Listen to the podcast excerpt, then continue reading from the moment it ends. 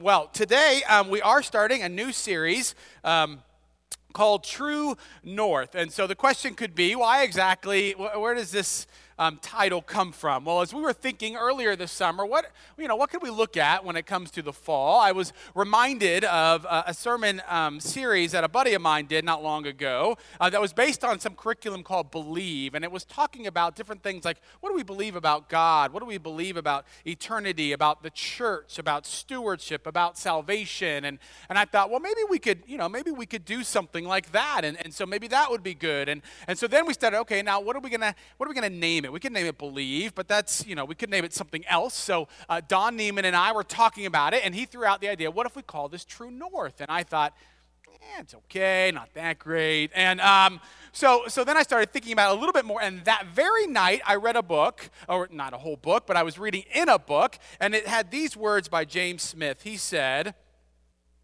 that if the heart is like a compass, then we need to regularly calibrate our hearts tuning them to be directed to the Creator, our magnetic north, or what we might call our true north. And I thought, well, that must be a sign. And so we've titled this True North. And a part of the reason why I wanted us to do that at this juncture is because we're living in a time of great anxiety, it seems to me, a time of great worry, a time of real change and flux. And I think it's easy in times like that for us to be attracted to lots of different things. But I'm not sure that those things to which we are attracted are always the things to which we should be attracted. And that actually, the one thing that we should mostly be attracted to is our magnetic north, is our true north, who is God. And so, the question that I want us to wrestle with over these next few months is how does our view of who God is, how does our view of what salvation mean, how does our, our view of what stewardship or the church um, um, um, or humanity, how does that shape how we understand the world in which we are living in right now. Sometimes, when it comes to issues of theology, like who is God, it's easy for us to kind of detach that from our everyday life. But I want to ask the question during this fall series how, what do these things have to do with how we are living?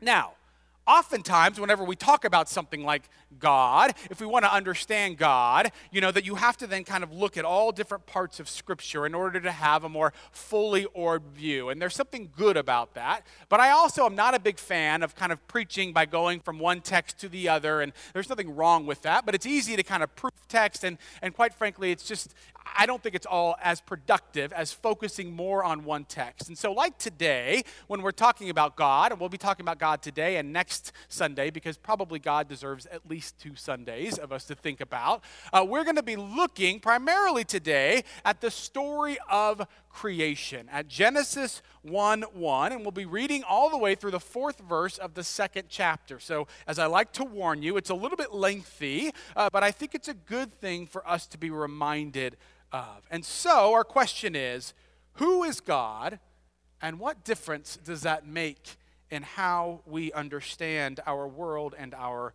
lives? And so, let's begin with the very first words of Scripture. In the beginning, when God created the heavens and the earth, the earth was a formless void, and darkness covered the face of the deep, while a wind from God swept over the face of the waters. Then God said, Let there be light, and there was light. And God saw that the light was good, and God separated the light from the darkness. And God called the light day, and the darkness he called night. And there was evening, and there was morning the first day. And God said, Let there be a dome in the midst of the waters, and let it separate the waters from the waters. So God made the dome and separated the waters that were under the dome from the waters that were above the dome, and it was so. And God called the dome sky, and there was evening, and there was morning the second day. God said, Let the waters under the sky be gathered together into one place, and let the dry land appear. And it was so. God called the dry land earth, and the waters that were gathered together he called seas. And God saw that it was good. Then God said, Let the earth put forth vegetation, plants yielding seed, and fruit trees of every kind on earth that bear fruit with the seed in it. And it was so.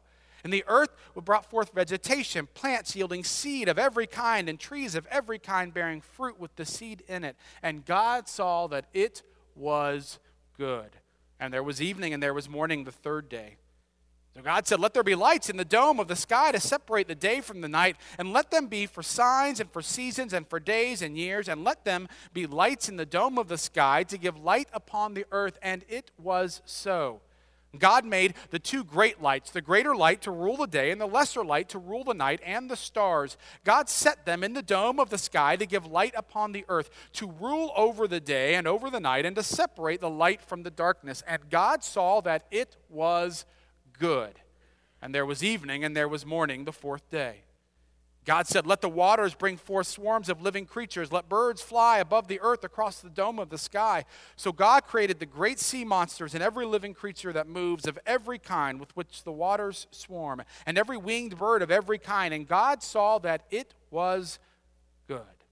God blessed them, saying, Be fruitful and multiply, and fill the waters in the seas, and let birds multiply on the earth. And there was evening and there was morning the fifth day. And God said, Let the earth bring forth living creatures of every kind, cattle and creeping things, and wild animals of the earth of every kind. And it was so. God made the wild animals of the earth of every kind, and the cattle of every kind, and everything that creeps upon the ground of every kind. And God saw that it was good. Then God said, Let us make humankind in our image, according to our likeness, and let them have dominion over the fish of the sea, and over the birds of the air, and over the cattle, and over all the wild animals of the earth, and over every creeping thing that creeps upon the earth. So God created humankind in his image. In the image of God, he created them. Male and female, he created them. God blessed them. And God said to them, Be fruitful and multiply, fill the earth and subdue it and have dominion over the fish of the sea and over the birds of the air and over every living thing that moves upon the earth. God said, See, I have given you every plant yielding seed that is upon the face of all the earth, and every tree with seed in its fruit. You shall have them for food. And to every beast of the earth, and to every bird of the air, and to everything that creeps on the earth, everything that has the breath of life, I have given every green plant for food. And it was so. God saw everything that he had made, and indeed it was very good. And there was evening, and there was morning the sixth day. Thus the heavens and the earth were finished, and all their multitude. And on the seventh day, God finished the work that he had done, and he rested on the seventh day from all the work that he had done. So God blessed the seventh day and hallowed it, because on it God rested from all the work he had done in creation. And these are the generations of the heavens and the earth when they were created. And sisters and brothers in Christ, this is the word of the Lord. Thanks be to God, and let's pray. God, we are reminded on this beautiful, crisp day of the creation that you have made. And so I pray, God, that in this time that you would open up our eyes and our hearts, our ears to you and to the ways in which that creation and who you are tells us something about who we and I pray, Lord, that the words of my mouth and the meditation of all of our hearts will be acceptable in your sight, O Lord, our strength and our Redeemer. Amen and amen. So, the Apostles' Creed, you may know this, begins with the words I believe in God the Father Almighty, the maker of heaven and earth. Which, of course, is merely echoing the whole first chapter of Genesis. And so, the first attribute that we have of who God is is that God is the one who has created the heavens and the earth.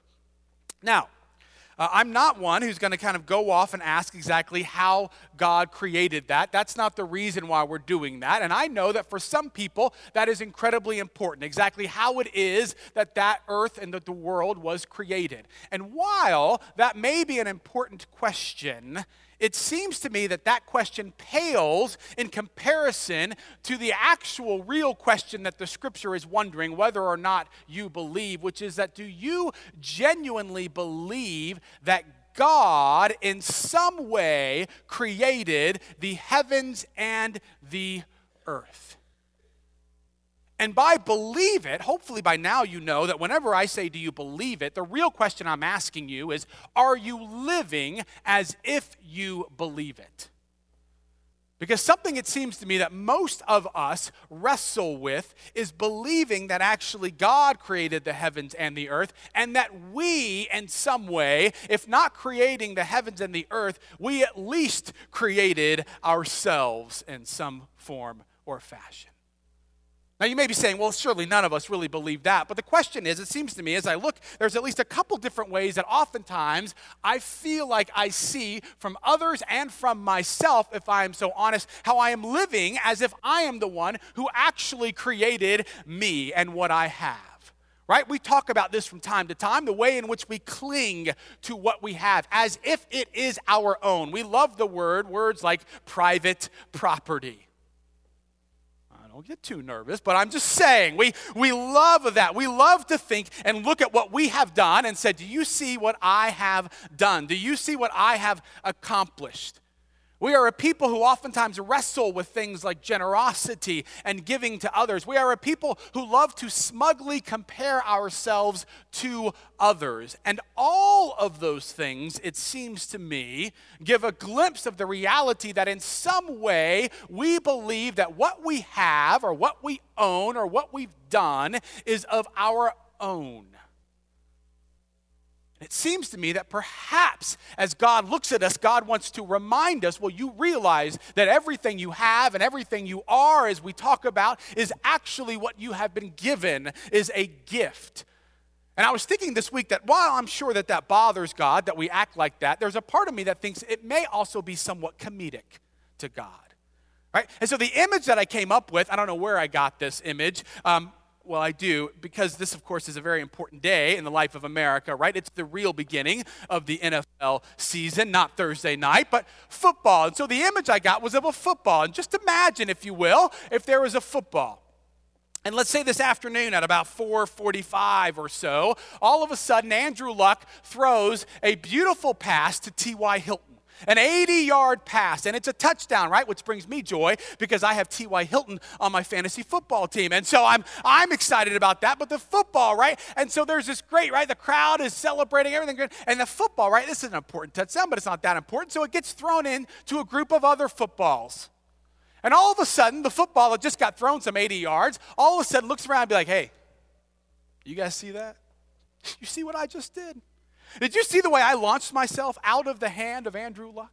And then it looked like I was going far astray, and I just kind of uh, scooted myself over right there into the hands of T.Y. Hilton. Did you see what I just did? And what are you guys doing? You're just sitting around here like a bunch of lame footballs and hanging out. Did you see what I just did? Is that not amazing? Am I not the football?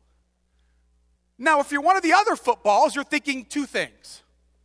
First, how did this guy learn how to talk, right? Let's be honest, it would be odd. And secondly, what is he talking about?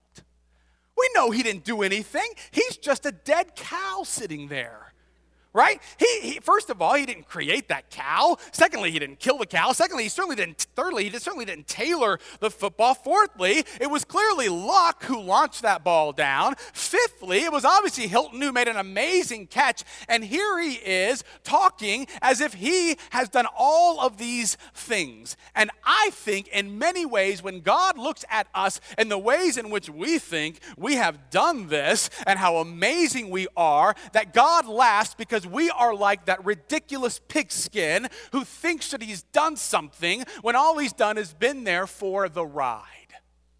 Now, that doesn't mean that because God created the heavens and the earth that we can't take joy in what we have done, that we can't be proud or have some kind of joy in what we've accomplished or feel like we've used these gifts in some way.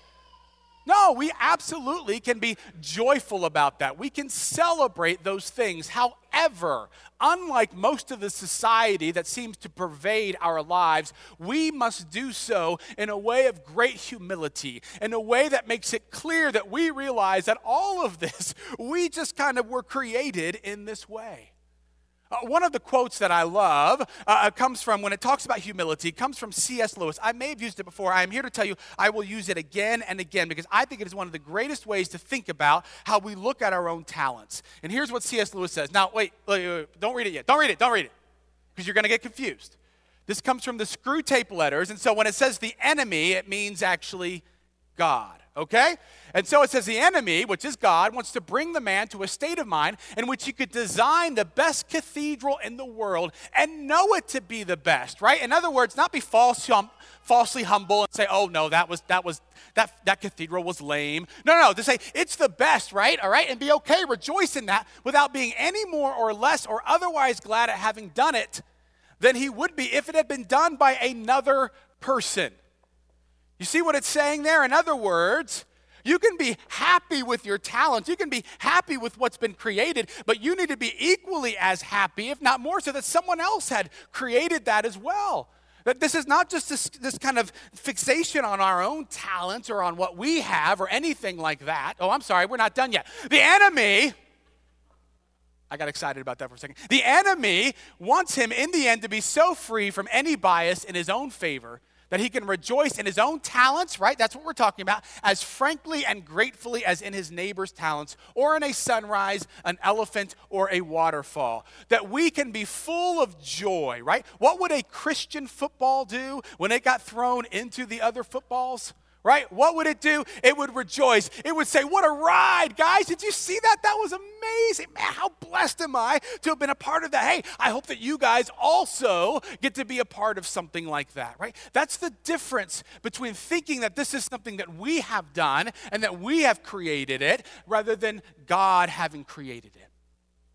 Now, the second way, and this may be a way that we see it even more, in which we oftentimes are acting or living as if we have created this and not God, is the way in which we worry and the way in which we are anxious. We are an anxious people. And anxiety, by and large, is a desire to control the uncontrollable. And there is only one person, it seems to me, within the Christian understanding of the world who can control everything, and that is God. But when we worry, right, and I've talked before, I've been very honest about my own struggles with worry. I know that when I do it, what I'm doing is I'm trying, to, it makes me feel as if I have some control, even though I know I do not right? Whether it be a health scare, whether it be about the future of my children, whether it be about terrorism, whether it be about almost anything, when I am worrying and anxious about it, it is an attempt for me to be God. It is an attempt for me to feel like I am in more control than I actually am. And it seems to me, in the midst of that, if we have the ears to hear, God is whispering into our ears in the beginning, I created the heavens and the earth. And I wonder how many of us need to not only say that we believe God created the heavens and the earth, but how many of us need to actually believe it and to live as if we know that ultimately God is the one who created and who continues to be in charge of our world. God created the heavens and the earth. Now, another attribute that we see of God in this passage is that God loves beauty and that God is remarkably creative. Now, God could easily, it seems to me, have built a world that was very nondescript, that was kind of blah, that was just black or white or gray, where there were very kind of flat lines, right? God could have made us as stick people if He wanted to right? Now, some of us are like, well, I could have handled that, quite frankly, right? It would make some things a little easier, right? But God didn't. God made this world and made us full of color, tall and short, mountains and valleys and plains. And God made things of robust colors. I mean, as you look out, right, as you look out this window, right, we've talked about this before. This is why I love having windows in here. As you look out, you see the green, and pretty soon you're going to see multicolors of the autumn season, right? And we see the beauty. There are times when we look out and we see the snow that's coming down, or, or we see all of these uh, flowers that are coming out. And as you look around, you see the beauty. You realize that that doesn't have to be like that. But God is a creative being, and God wanted to make things that were colorful and bright, right? And so whenever God did that, right? I mean, the Psalms, they keep talking about that. If you read the Psalms, you keep talking about the beauty of God's creation and how we should worship God because of that. And I think that that's something that's actually a part of who we are innately. That's what I've come to discover. If I've learned, I've learned a few, quite a few things in being a parent. But one of those things is how being made in the God, in the image of God, a part of that is that we were born creative and with a sense of beauty. Right? Our little 19 month old, our youngest child, our 19 month old just in the last month or so, she has begun to love coloring. And you should see the joy on her face when she takes this kind of white blank canvas, whether it be a piece of paper, whether it be the table or the floor or the wall, whatever it is, you should see her when she begins to just throw up just random colors, how excited she gets. There's something within her that says, This is beautiful. Colors are good. I couldn't begin begin to count how many times my four children have colored or painted a rainbow. They love doing that. Why? Because there's something within us that loves brightness and color and creativity. We're born like that because it's a part of who God is by God's very nature, which means made in the image, we begin to reflect that same thing. And that's critical for us as Americans to understand because Americans are to our core. We like things that are practical. It is a country run by, uh, uh, how do I say this, accountants, if you will, and, and, and other very, now accountants are great, I love accountants, but what I'm saying is, is that it's, a, it's oftentimes run by numbers and what's the most practical thing that we can do, right? That's a part of, just a part of our nature, especially as Midwesterners, right? That's just kind of, you know, we have Midwestern sensibility, but there's something important about not always being practical and about reflecting on the beauty of the world and the colors of the world and wasting, as I preached a few, a couple years ago, wasting our time and even our money on appreciating the aesthetic and the beauty of our world. When, uh, what, right before I came here, I was in Grove City, Pennsylvania. 8,000 people, right? This is a very kind of odd thing. 8,000 people, very small town in western Pennsylvania. And the church I served was called Tower Presbyterian Church. And maybe you've seen a picture, but this is the picture of that church, right? Now remember, this is a city of, of 8,000, right? Or a town, right? It's a very kind of odd place for a church like this, right? It's this kind of European, Gothic looking place. And I don't have a picture of the inside, but when you, you when you walk inside, see, the thing is about this, this amazing sanctuary, and that's what most of that is, is sanctuary. It is the most impractical sanctuary you will ever find right? It has stained glass everywhere, which means, of course, you can't really see anything inside. And they're remarkably dirty, and it's incredibly expensive like $100,000 a window to try and clean it, right? It has this vast space, it's massively open, so it makes it very hard to heat or to cool. It's very long, so I could never see the people who were in the back, which made me always think that they were probably sleeping, right? That's the only reason why you would sit that far back. I can see you all in the back here. It was amazingly impractical, but when you walked into that place, you could not help but experience the amazing amount of beauty. When you walked in, I mean, the, the way that it was set up, you, you couldn't help but begin to look up and begin to experience the majesty of God. As you looked at those dirty stained glass windows, you couldn't help but begin to see the stories that were written in those windows of God's faithfulness as we read them in Scripture. As you sat down, there was a sense of kind of that, that you were not the only person here and that God had filled that place. And you could, there was a sense of the saints that have gone before you. It was remarkable that as you sat in this remarkably impractical place, space, how you just experience the aesthetic and the beauty of God. Now, my point to saying all that is hey, let's, let's tear this sanctuary down and let's build ourselves a $10 million sanctuary that's incredibly impractical. No. But it is to say that we need to remember that Again, most of our bents, if you will, are to go towards what is practical and makes sense. And while that's certainly good, don't only do things that are impractical, it is also critically important for us to reflect at times on the beauty and the creativity of God because it is who God is and it is who God has created us to be. One of our key theologians in the Presbyterian faith is John Calvin, who lived over 500 years ago. And I love what he said. He said, basically, God could have just created water. He created water, and that was great. But He also gave us wine to be merry within reason. But there's the sense that it's not just the practical, it is about experiencing all the beauty with our ears, with our noses, with our eyes, everything, even with our tongues, the beauty of God. Another thing that we see about God in this particular passage is that God loves to bring order out of chaos. Right? That's exactly what God did. There was chaos in the world, and God brought order. And we see that throughout Scripture. It's not just in creation, of course, that whenever we see God working, He's oftentimes working in the chaos of human affairs, the chaos that we have gotten ourselves into. God loves bringing order to that. God wants this to be an orderly world right? Because it's an orderly world where we have boundaries and we understand those boundaries on all of those things where, where we can have justice. It's only then that we can really flourish as humans and as creation.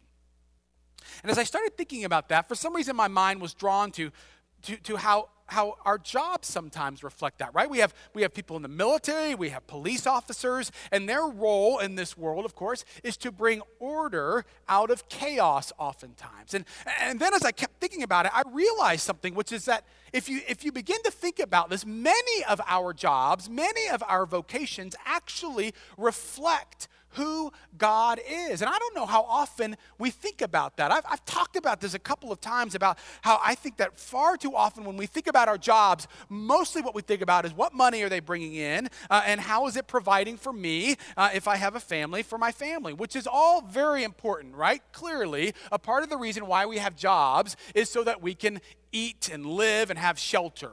But I also think that God created us from the very beginning, whether you like this idea or not, from the very beginning to work. And a part of what we do in our jobs, it seems to me, is that we reflect who God is. I mean, think about this for a moment. Think about God's beauty. We've talked about that, God's beauty and God's creativity. And so, if what you do, if you are an artist or if you are a sculptor, right?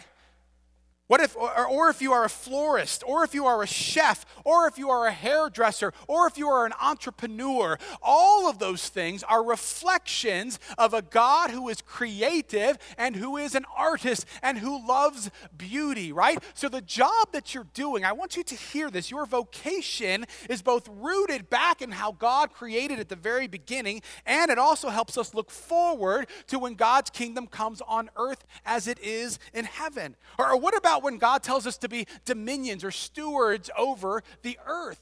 This is speaking to those of you who are farmers or scientists, to those of you who are doctors or, or veterinarians, or, or, or, those who, who work in gardens or who are lawn workers. All of those things. You know what you're doing. You're not just doing it for the paycheck that comes in, you're doing that. There's something inside of you that is resonating with who God is. You've been made in God's image, and that's why you like, hopefully, what it is that you are doing, right? Or even the sense of bringing order out of chaos right? Those jobs, that we've talked about the police officers and military, but there's others, right? Financial planners. What they should be doing, hopefully, is helping to bring order out of the chaos of your finances, right? That's the hope. Or what about engineers? Do we have any engineers that go here? What about engineers? That's a joke. Engineers, right? Or dry cleaners. Or this may be the greatest way of bringing order out of chaos stay at home moms or dads, right?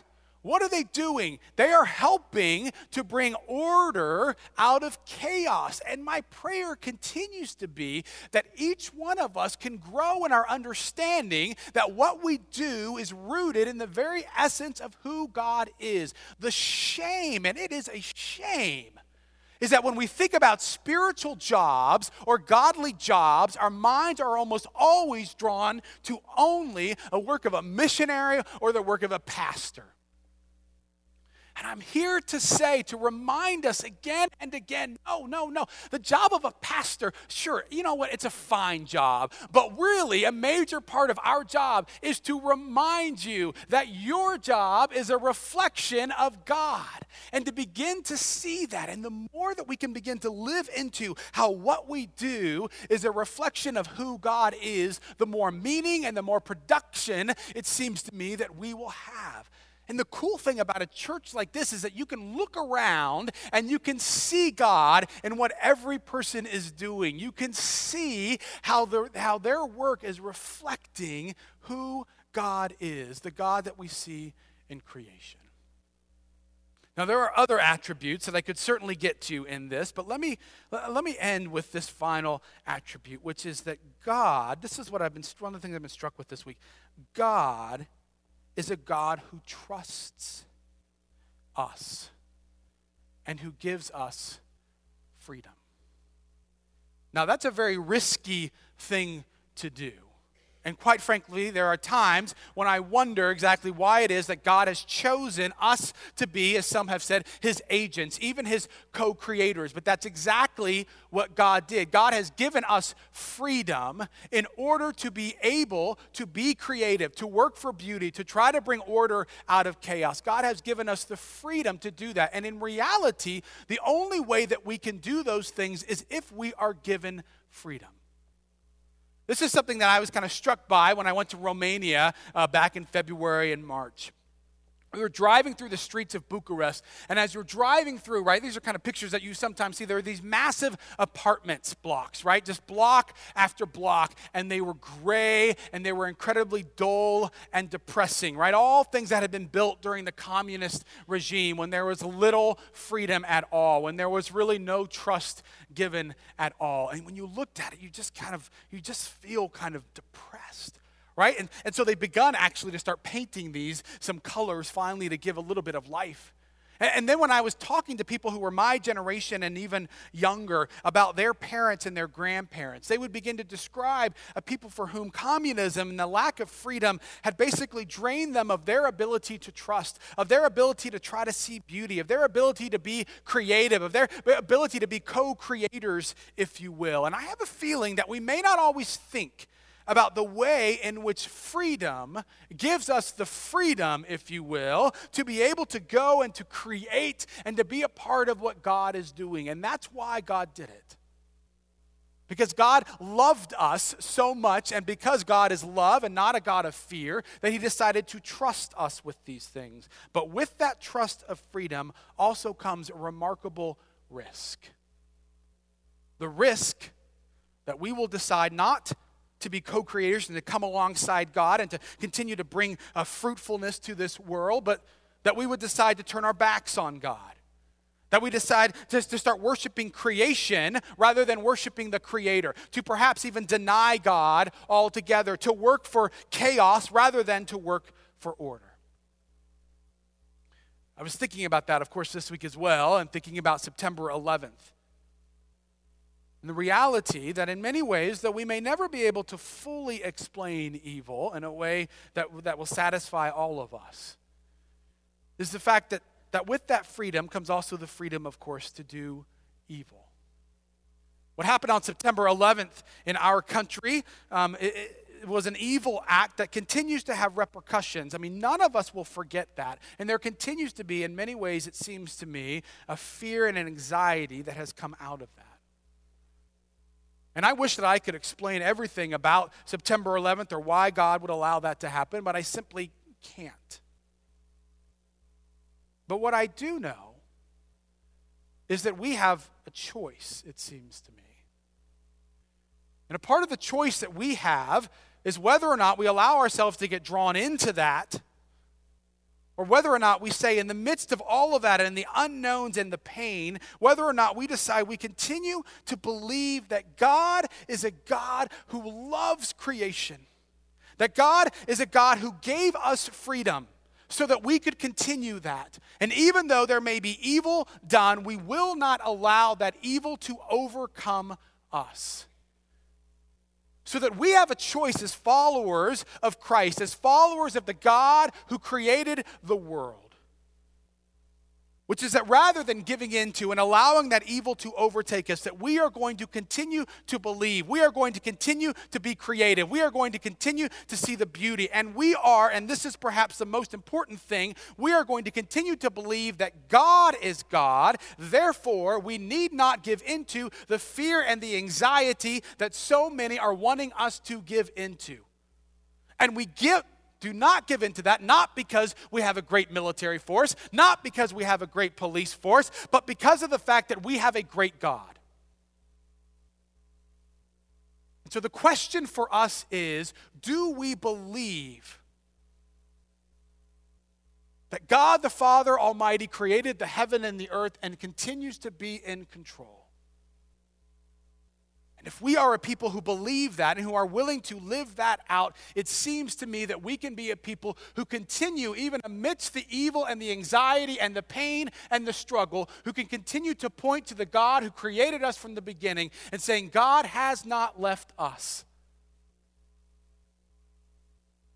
May we be a people who reflect in the ways that we live, in the ways that we work, in the ways that we have humility, in the ways that we pray, in the ways that we have peace amidst the struggle, that we believe in God the Father Almighty, who is the maker of heaven and earth. May it be so. Amen. Let's.